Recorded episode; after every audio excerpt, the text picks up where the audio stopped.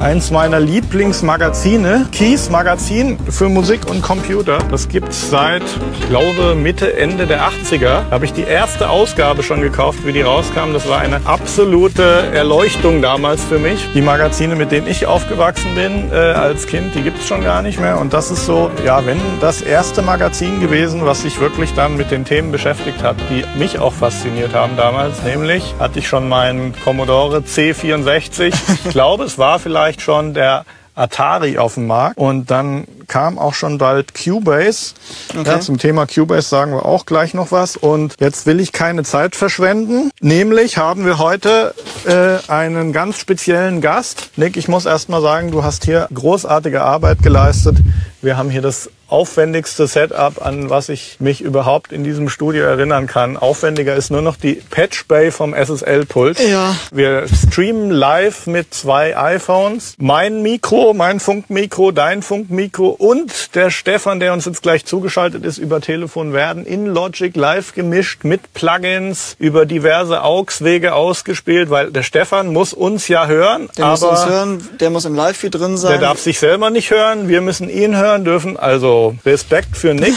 Virtueller Applaus mal. Hier können wir auch dann fetten Applaus einspielen genau, äh, in unser YouTube-Video. Und jetzt ganz offiziell, hoffe ich, die Leitung steht noch, begrüße ich den Chefredakteur des Kies Magazin für Musik und Computer, Stefan Hoffmann in München am Telefon. Hallo Stefan. Hallo zusammen. Da Schön, ist er. Super. Es ist immer ein Zittern, dass die Technik läuft und funktioniert. Ich freue mich sehr, dass du hier scheint alles zu laufen. Stefan, Erzähl doch mal ganz kurz, wie du zur Musik gekommen bist, einen kurzen Abriss deiner musikalischen Lebensgeschichte und wie kommt man dazu, Chefredakteur eines so bekannten und renommierten Magazins wie Kies zu werden? Hm, also angefangen hat bei mir eigentlich alles schon relativ früh. Ich habe damals schon, weiß ich mit vier, fünf Jahren angefangen, Flöte zu spielen, bin dann irgendwie übers Klavier zur Gitarre gekommen, mhm. habe dann auch irgendwie singen angefangen und habe im Endeffekt irgendwie so alle Phasen durchgemacht. Also ich habe Metal gehört, ich habe Hip-Hop gehört und irgendwie ist dann am Schluss alles zusammengelaufen. Und zur Musikproduktion bin ich eigentlich gekommen, indem ich so Hip-Hop-Beats machen wollte, äh, ein bisschen Elektro machen wollte, meine Gitarre aufnehmen, meine Stimme aufnehmen. Und so hat sich das ergeben, dass ich einfach immer mehr Interesse an Musik hatte. Mhm. Und nach einer Lehre als Mechaniker habe ich dann beschlossen, dass ich das auch beruflich machen will. Mhm. Ähm, also egal, sei es als Künstler oder einfach in diesem Bereich ja. tätig zu sein. Ich bin dann praktisch nach der Lehre und nach dem Zivildienst direkt auf die Deutsche Pop nach München gegangen. Mhm.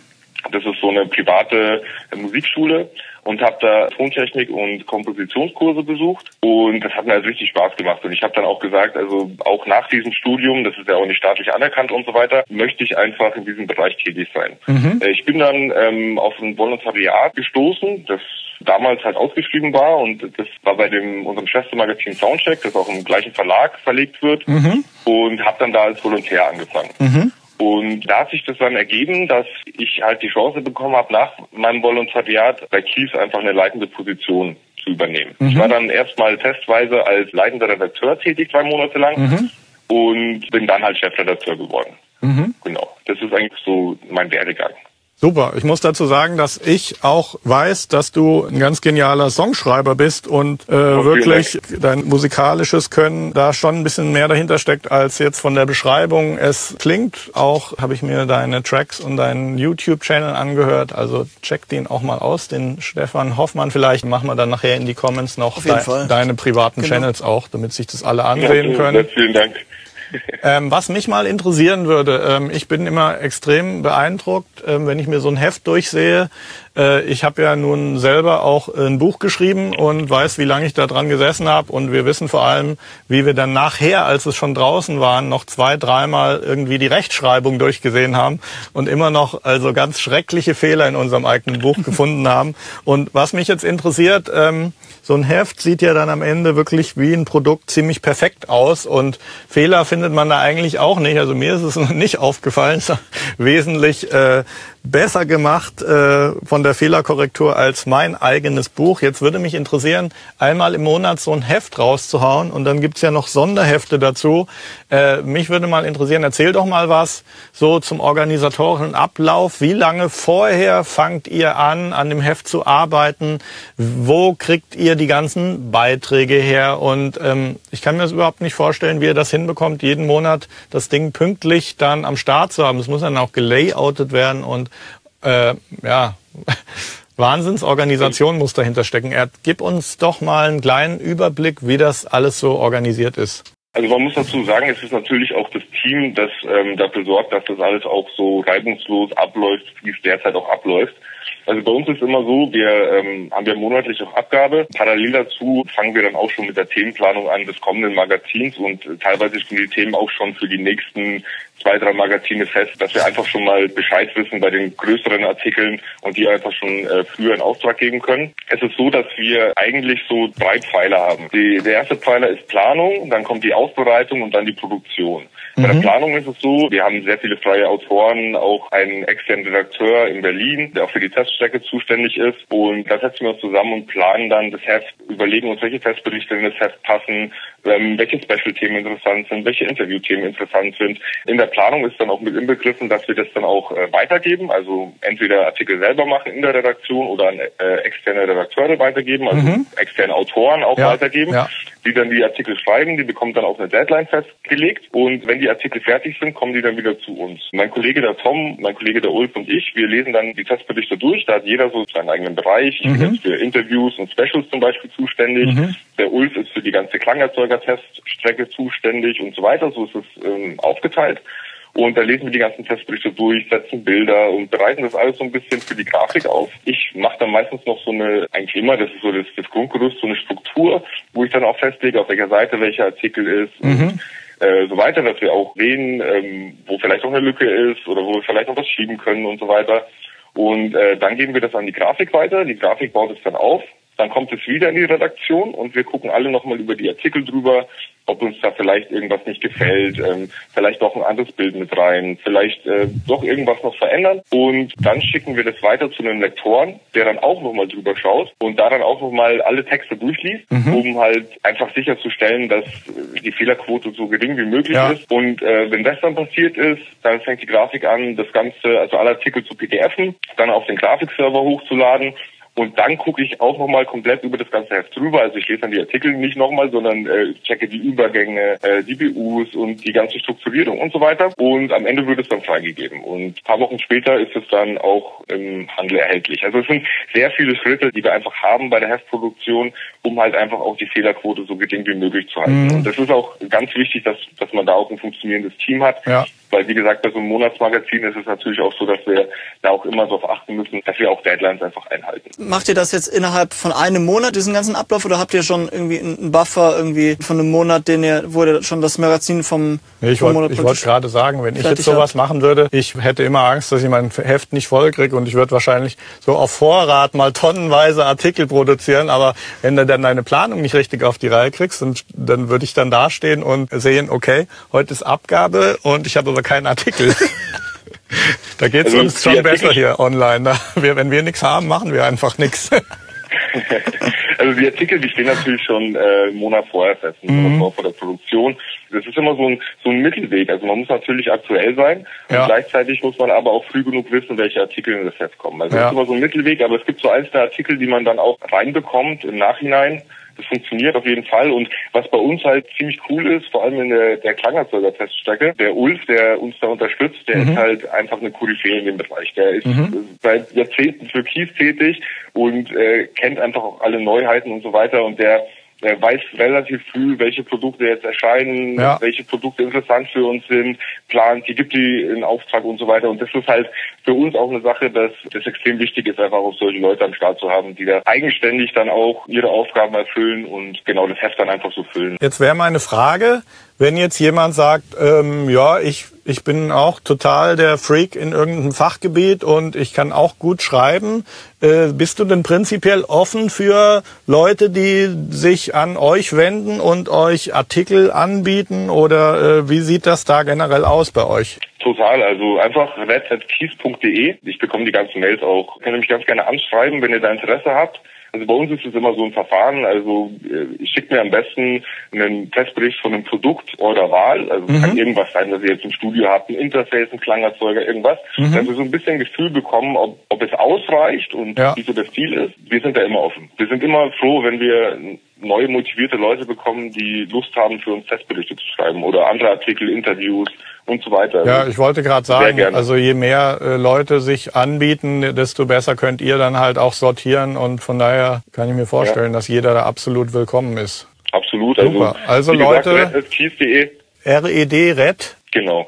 red.kies.de, das ist sogar so kurz, dass man es sogar sich merken kann. Bin äh, sicher, dass hier auch ein paar Leute zuschauen, die auch selber irgendwie Blogartikel schon geschrieben haben und in der im Bereich gibt es ja im Netz auch eine ganze Menge Leute, die Sachen so für sich machen, ohne größer schon mal jemand erreicht zu haben. Ja, auf jeden Fall. So, und jetzt natürlich die Frage, also ich kaufe die meisten der äh, Ausgaben, ich würde sagen, von den zwölf kaufe ich so neun, muss ich zugeben, nicht alle, habe auch kein Abo, aber ähm, das liegt schon hier immer bei uns rum und ähm, das ist schon von der von der Qualität setzt sich das schon sehr deutlich ab ähm, von dem, was man so was man so im so im Netz findet. Aber gib uns doch jetzt mal genau. kurzen Überblick. Ich habe mir jetzt auch hier heute Morgen was gekauft, Genau, ein das Kies ist das Neue. Ja. Special. Vielleicht kannst du selber was dazu sagen. Ganz erstaunlich. Da sind zwei DVDs dabei. Cubase LE9 Vollversion. Genau. Sieht man ja schon, ist eine DVD dabei. Muss ja dann ziemlich viel Content sein. Auch, was weiß ich, keine Ahnung, Sounds und Plugins dabei. Erzähl doch mal dazu ein bisschen was. Also das ist so eine Zusammenarbeit, die wir schon seit längerem auch mit Steinberg haben. Ähm, das ist unser Sonderf, das machen wir immer, wenn neue Waveler-Versionen, neue äh, Cubase-Versionen rauskommen. Und zwar Ja. ist es so, dass das LE steht in dem Fall für Limited Edition. Ja, Das ist praktisch eine abgespeckte Cubase-Version. ja. Der Vorteil bei dieser Version ist, dass du halt keinen Dongle brauchst. Aha. Kannst du im, im, im Endeffekt die Version auch auf deinem Laptop laufen lassen und so weiter als, als Zweitsystem nutzen. Ähm, und es ist auch relativ vollgepackt. Also du hast natürlich eine Begrenzung in den MIDI-Spuren, also 24 MIDI-Spuren, 8 Audiospuren gleichzeitig aufnehmen, 16 Audiospuren in der Session und 8 Instrumentspuren. Bist auch beschränkt in den mitgelieferten Effekten und Instrumenten. Aber kannst ansonsten von der Notation über die Piano Roll, Hypersonic 2 ist dabei, kannst ansonsten die komplette Cubase-Version eigentlich nutzen halt in dieser limitierten und eingeschränkten Version. Und es ist auch so, wenn du jetzt zum Beispiel auf Elements updatest, zahlst du äh, 49 Euro statt 99,99 Euro. Okay. Und das ist eigentlich äh, schon eine ganz coole Sache, vor allem auch für Leute, wie gesagt, die so vielleicht ein Zweitsystem brauchen oder die auch anfangen damit, die einfach sagen, ich, ich wage mich jetzt mal in eine größere DAW, ich möchte jetzt auch mal selber recorden und so weiter.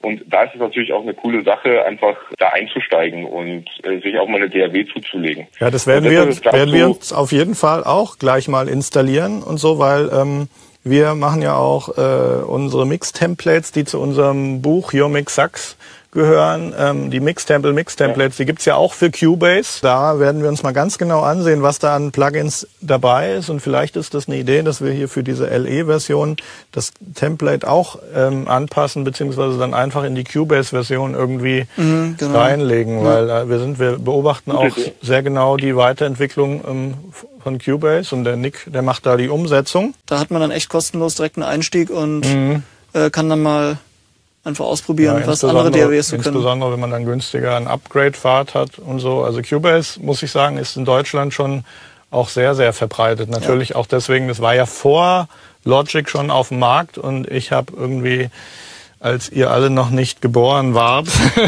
habe ich schon mit Cubase auf dem Atari gearbeitet und dann mitbekommen, wie dann äh, die ersten Audiocards rauskamen. Dann habe ich mir so ein Mac gekauft für 10.000 Mark. Mit dem konnte man vier Audiospuren aufnehmen mit einer Wow. Software, die hieß Cubase Audio damals. Damit fing Okay. alles an und ich die glaube, die waren auch die allerersten, die überhaupt diese Objektorientierung äh, dann rausgebracht haben, dass du wirklich so eine Tape-Timeline auf dem Bildschirm hast. Vorher lief alles so patternmäßig. Es war vorher alles mehr so wie ein ja, so ganz grob das MPC-Konzept, dass du dir halt einen Beat zusammengebaut hast und dann hast du noch einen Beat zusammengebaut und dann hast du deine Abfolge festgelegt. Hier ist Strophe, Pre-Chorus und so weiter, aber dieses äh, lineare Mischen von Tape und dann trotzdem die Strukturen ändern können, ich glaube, das hat tatsächlich Cubase erfunden. Und das oh, ist jetzt dann wahrscheinlich 25 Jahre alt auch. Da sollten die auch mal ein Jubiläum feiern. Ja, ich finde das eh, was, was derzeit auch einfach am Markt passiert, sehr interessant. Du hast ja die, die verschiedenen DAW-Hersteller und dann geht es jetzt auch darum, dass du, sag ich mal, auch so ein bisschen dieses analoge Feeling wieder äh, auf den Schreibtisch bekommst, mhm. obwohl du eigentlich digital arbeitest und so weiter. Und es ist einfach extrem spannend und auch was, was sich äh, Hersteller von DAWs und Software einfach auch für Gedanken machen heutzutage. Also äh, in welche Richtung das Ganze auch geht. Das, das finde ich einfach sehr interessant zurzeit. Das ist ja. wirklich ein, ein sehr spannendes Thema. Auch was zum Beispiel so, so, so Mix-Presets und so weiter angeht, also so Software, die deinen Song eigentlich schon mixt oder sowas weiß nicht, also das ist einfach interessant, dass ja, da gibt's so ein, alles ausprobiert wird. Da gibt's die ersten Entwicklungen. Wir haben uns ja hier im Studiofrühstück auch schon drüber unterhalten. Es ist zwar natürlich prinzipiell immer so, dass der Markt für, Home Recording jetzt insgesamt nicht so groß ist, dass jetzt die ganz großen äh, Silicon Valley Venture Capital Leute sagen so, wir bauen jetzt die neue Virtual Reality DAW. Aber es ist am Ende ja. dann immer so, dass dann natürlich irgendwelche ähm, Programmteile, API-Schnittstellen entstehen und äh, dass dann früher oder später einfach, weil es in den Betriebssystemen gefeatured wird, solche Geschichten werden die natürlich auf jeden Fall kommen. Und da äh, ja. stehen uns natürlich spannende äh, Dinge bevor. Also der äh, Nick und ich, wir haben hier schon mal ein bisschen gesponnen, dass eben irgendwann man wahrscheinlich so äh, eine DAW bedeutet, dass man so seine, entweder jetzt im Moment gibt's noch die 3D-Brillen, irgendwann sind es wahrscheinlich Kontaktlinsen und dann schaltest du dich einfach in so ein Studio, so ein Mega-Studio und äh, ja. dann ist deine DAW einfach so ein virtueller Raum, wo dann halt, ja, wir haben ja jetzt schon überall äh, wird Emulationen von Analog Gear und da steht dann wahrscheinlich tatsächlich ein SSL-Pult vor dir, was du dann auch richtig mit Touch-Feedback eben bedienen kannst und wo du dann halt wirklich alles vermischt hast. Die komplette virtuelle Weltdarstellung mhm. von den Analoggeräten und natürlich trotzdem irgendwie dann alles abspeicherbar und kombiniert. Recallbar und so. Bin gespannt, wie lange das dauert, bis das kommt. Es gibt da natürlich jetzt schon so erste Geschichten von Isotope, habe ich gesehen, gibt es so eine Software, da kannst du deine Einzelstems reinladen und das analysiert dann, wo sich Frequenzen überlappen und da kannst du quasi dann äh, wenn du sagst, die Kick hat Priorität, dann wird der Bass automatisch abgesenkt in dem Frequenzbereich, wo die Kick zu Hause ist. Und da wird sich sicherlich auch viel tun. Dann gibt's natürlich Lander, diese Mastering-Seite, wo du deinen äh, Song hochlädst, dann ist da wirklich Artificial Intelligence, AI, die dann deinen Song dort mastert. Ähm, da wird ja. ja. teilweise noch ein bisschen drüber gelacht und so, aber es ist ganz klar, die Technologie wird sich auch nicht zurückentwickeln und diese Algorithmen werden intelligenter werden. Also das beobachten wir ganz genau. Wäre bestimmt für euch auch mal ein ganz interessantes Thema. Am Ende kann es sein, dass es noch 10, 15 Jahre dauert, bis das kommt. Aber,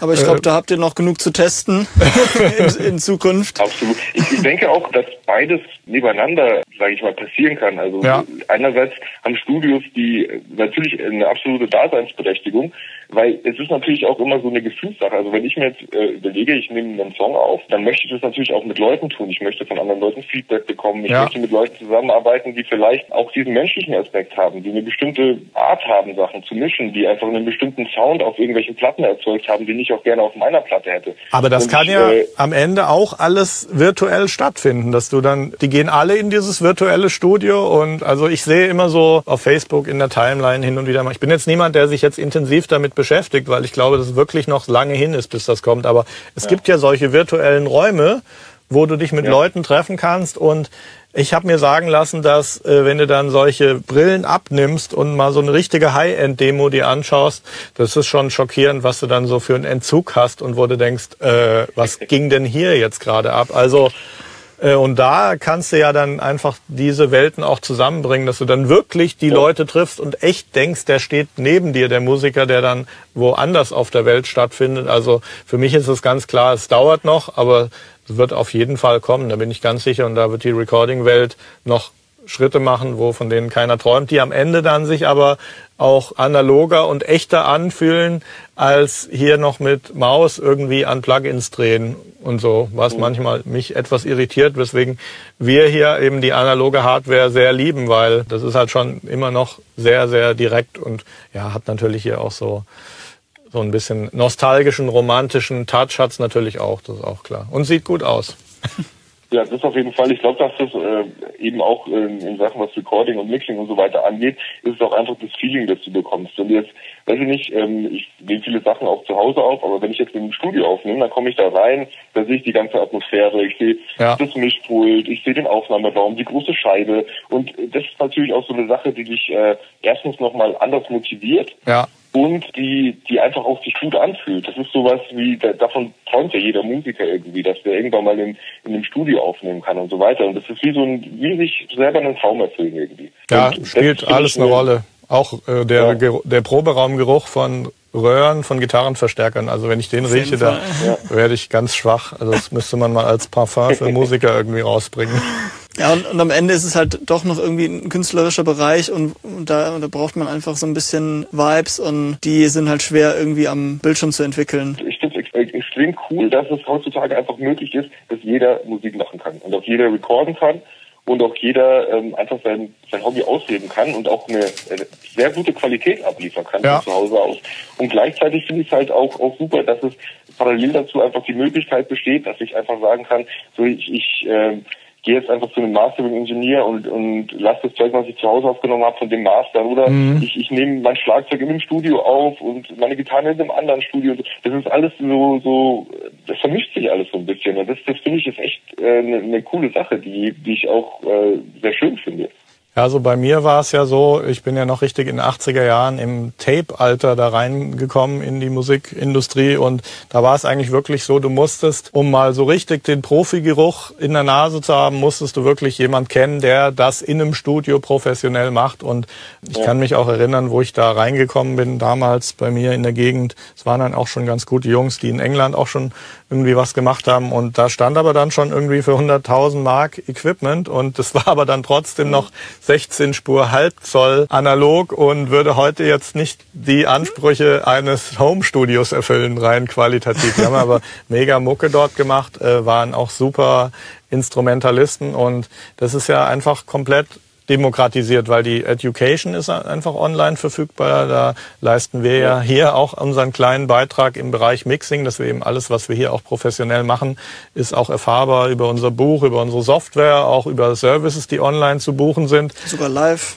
genau, Facebook. live sind wir auf Facebook, reden mit äh, so etablierten Leuten wie dem Kies Chefredakteur, bringen den in jedes Kinderzimmer, wo Facebook am Start ist und ähm, ja, und das ist einfach alles demokratisiert. Und irgendwie, ich habe jetzt gerade so einen Bericht über Martin Garrix gelesen, der ist ja wirklich auch so ein Home-Kid einfach gewesen, der enormes Talent haben muss, weil er hat dann echt mit einer seiner ersten Nummern da irgendwie gerade diese Animals-Nummer den Mega-Kracher gelandet, ist eben wirklich tatsächlich aus dem Kinderzimmer heraus eben zum Mega-EDM-Star geworden. Und äh, der, das ist, wenn du den Mix hörst, der gestern gerade wieder mal reingehört, weil im Moment auch viel EDM-Masters äh, machen. Und es ist halt schon beeindruckend, was der irgendwie da zu Hause gebastelt hat. Und das ist dann auch verdient, aber sowas gab's ja früher gar nicht. Jetzt vielleicht abgesehen ja. so von Prince, von dem war ich auch immer ein Riesenfan, der auch mit 17 ja das Studio gekehrt hat, irgendwie geputzt hat und Hausmeister war,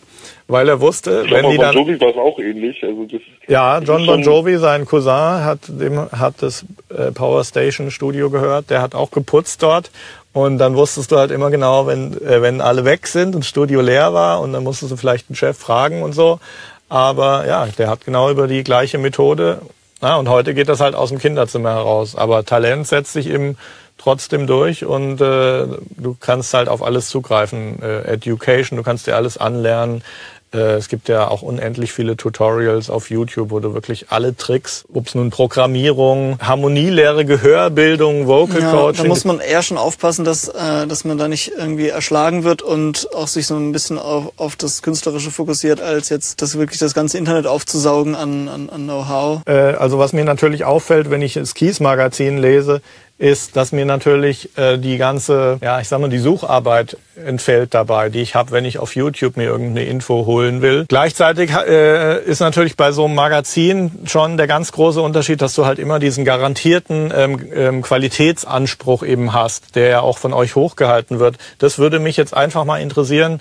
Wo siehst du den Punkt, wo ihr euch eben von dem absetzt oder absetzen könnt, was eben online alles verfügbar ist? Bei uns ist es so, das ist natürlich auch eine Sache, du musst ja etwas produzieren. Das ist jetzt online nicht so, dass du jetzt äh, irgendwie Materialien benötigst und so weiter. Ja. Und ähm, das heißt, du musst auch eine, eine Qualität einfach bieten. Ja. Ich will nicht sagen, dass das online keine Qualität gibt, weil das stimmt natürlich nicht, aber es ist so, dass man halt aussieben muss. Ja. Und das muss man halt auch erstmal können. Also sage ich mal, wenn du jetzt als Recording-Anfänger anfängst, dann kann es sein, dass du dir erstmal zehn Videos anguckst, die vielleicht Schwachsinn sind. Oder vielleicht Ja, auch von Leuten aufgenommen wurden, die selber noch nie in einem Studio gearbeitet haben. Mhm. Oder es ist schwierig zu selektieren und es gibt auch sehr viele Halbwahrheiten.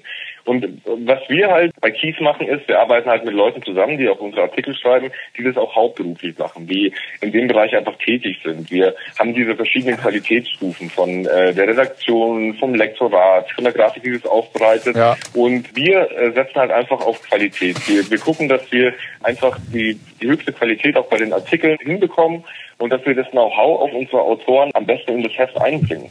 Und das ist, glaube ich, auch das, das Wichtige bei, bei einem Printmagazin ist, dass du gibst halt einfach Geld dafür aus und dafür, äh, das siehst du halt, das hast du in der Hand und so weiter und das, das muss dir auch einen Mehrwert ge- geben. Und da ist es halt ganz wichtig, dass die Qualität und der Informationsgehalt extrem hochgehalten werden. Ja, das stimmt. Das ist, glaube ich, sehr wichtig. Qualität, Objektivität und dann auch, dass äh, Genau. wenn es so Vergleichstests gibt oder eine Übersicht über eine bestimmte Sparte von Produkten, dass man dann eben auch eine objektive Übersicht hat, wo man alles eben auf den Tisch bekommt. Das ist was, das hatten wir auch angesprochen schon mal, dass man eben online auch immer so ein bisschen den Verdacht hat, äh, wenn man irgendwie einen Produkttest sieht, ja, dass man nicht so richtig weiß, wer dahinter steckt und äh, wie das jetzt bezahlt wird und ob da jetzt irgendwie eine kommerzielle Absicht dahinter steckt. Und das ist natürlich beim Printmagazin wäre sowas natürlich tödlich. Da muss natürlich hundertprozentige Objektivität da sein. Und das sehe ich auch bei euch. Deswegen lesen wir das auch weiterhin gerne.